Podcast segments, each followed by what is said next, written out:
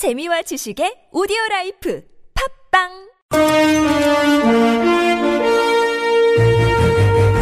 여러분의 합리적 판단을 돕기 위해 오늘의 뉴스를 골랐습니다. 백병규의 뉴스 체크. 네, 시사평론가 백병규 씨 모셨습니다. 어서 오세요. 안녕하십니까. 자, 오늘 첫 소식은 반기문 전 총장 소식입니까? 그렇습니다. 네. 반기문 전 유엔 사무총장이 드디어 국내에 들어왔죠. 네. 과연 반기문 전 유엔 사무총장의 앞으로의 그 행보 네. 어떻게 될 것인지 네. 그리고 한 6월쯤 과연 어떤 모습으로 이제 서 있게 될 것인지 네. 하는 점인데요. 네, 뭐 대선 후보로서의 입장을 이제 분명하게 좀 밝혔죠. 네. 네, 젊은이들이 보다 밝은 미래를 위해서 그 길잡이 노릇을 하겠다. 이 정권 교체가 아닌 그 정치 교체를 이루어야 할 때다. 네. 패권과 기득권은 더 이상 안 된다. 어, 자기, 어, 이 제 개인 얘기가 또 도는데 그 진실과는 관계가 없다. 양심에 부끄러운 일 없다. 네. 이제 이렇게 이야기를 했는데요. 예. 오늘 그 반기문 전 유엔 사무총장 당초 그 승용차로 이제 바로 그 귀가할 예정이었는데 네네. 네, 공항철도로 그 서울역까지 가서 네. 다시 그 승용차로 좀 바꿔 타기로 네. 어, 이렇게 좀 일정을 좀 바꿨다고 하죠. 네, 아무튼 이 퇴근길에 전철 이용하는 것을 두고 여러 가지 이야기가 좀 있었습니다. 그런데 결국은 이렇게 결론이 났던 거고요. 네. 알겠습니다. 뭐 이후 행보를 이제 지켜봐야 되는 문제일 것 같고 다음 뉴스로 넘어가죠. 네, 앞서도 뭐 얘기를 했습니다만 그 특검에 소환된 이지영 삼성전자 부회장 네.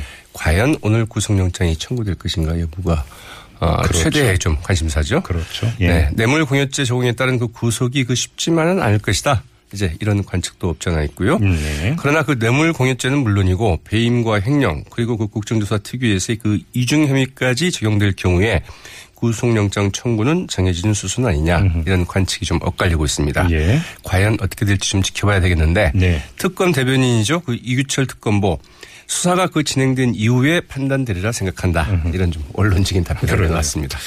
자, 이번엔 헌법재판소로 가볼까요? 모른다. 말할 수 없다. 역시 뭐 이런 이야기들이 좀 많았는데요. 이영선 행정관 얘기죠. 맞습니다. 네.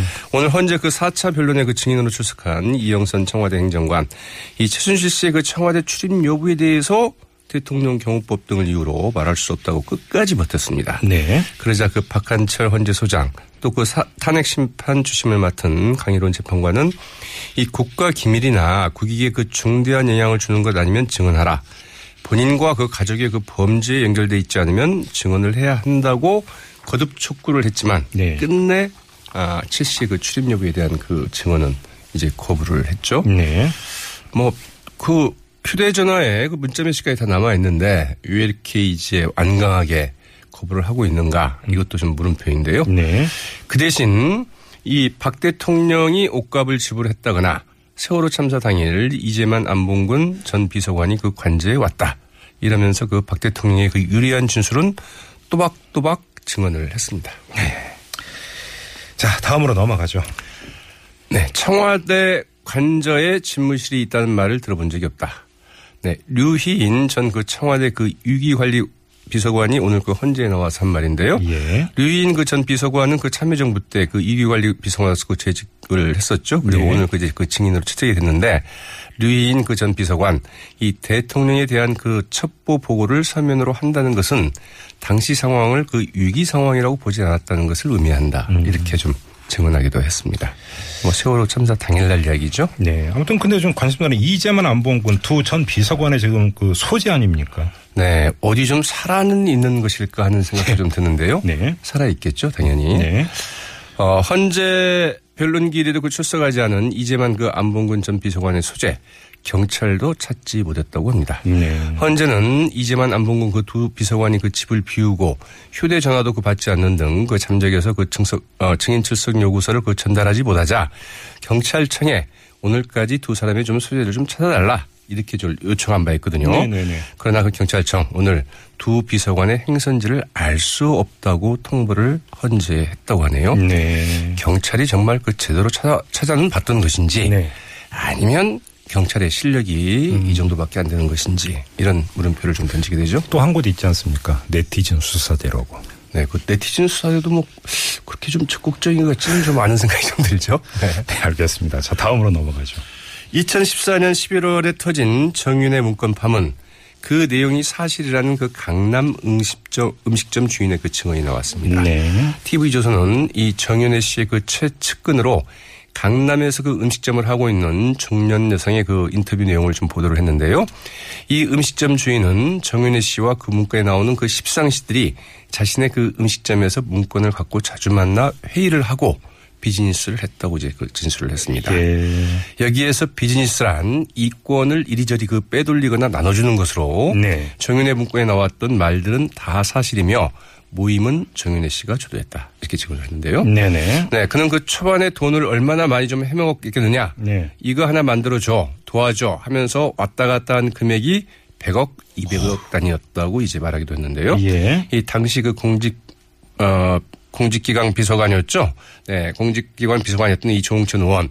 이 TV조선이 뭐 제대로 한 건 했다면서 당시 그 중앙지검 특수사팀에서 왜 이 사건을 좀 말아먹었는지 누가 주도적으로 했는지 특검에서 수사를 해야 된다고 이제 촉구하기도 했습니다. 한마디로 십상시 모임은 실제로 있었다 이거잖아요. 그렇죠. 네, 알겠습니다. 자, 이어서요.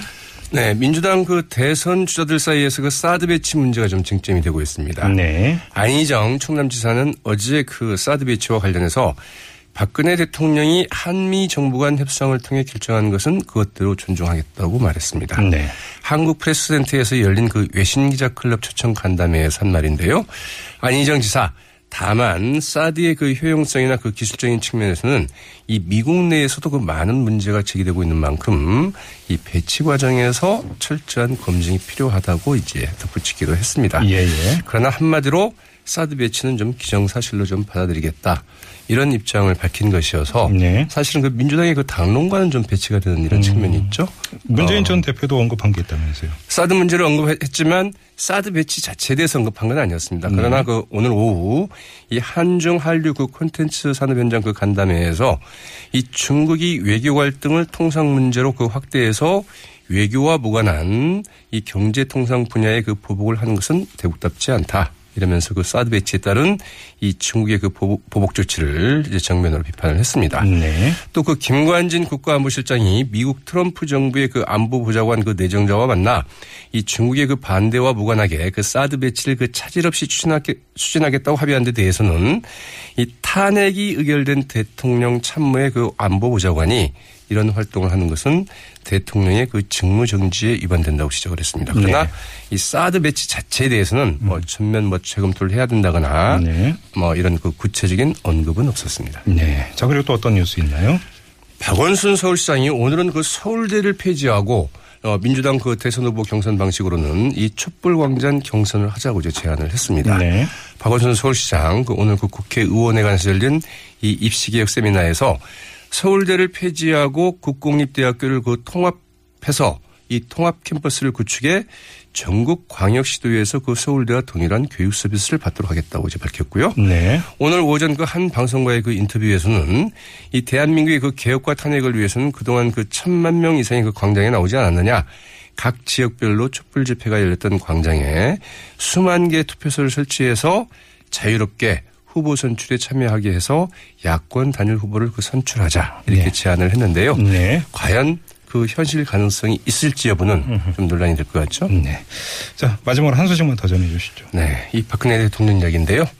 이 특검과 그 헌법재판소의 그 전방위 그 압박에 그 강력 반발을 해서 설 연휴 직전인 오는 22일께 또다시 그 기자회견을 적극 검토 중이라고 합니다. 네. 헌법재판소 그 탄핵 심판과 그 박영수 그 특검팀의 그 수사로 그 코너에 몰린 박근혜 대통령이 이 추가로 제기된 의혹들에 대해서 직접 해명하는 방안을 검토하고 있다고 하는데요. 네. 이번은 그 기자들에게도 그 무제한 어, 이 질의를 할 수 있도록 하는 방안도 검토하고 있다고 하는데 네. 과연 어떻게 될지는 좀 지켜봐야 될 것 같습니다. 알겠습니다. 자, 여기까지 진행하죠. 수고하셨습니다. 네, 고맙습니다. 시사평론가 백병규 씨였고요.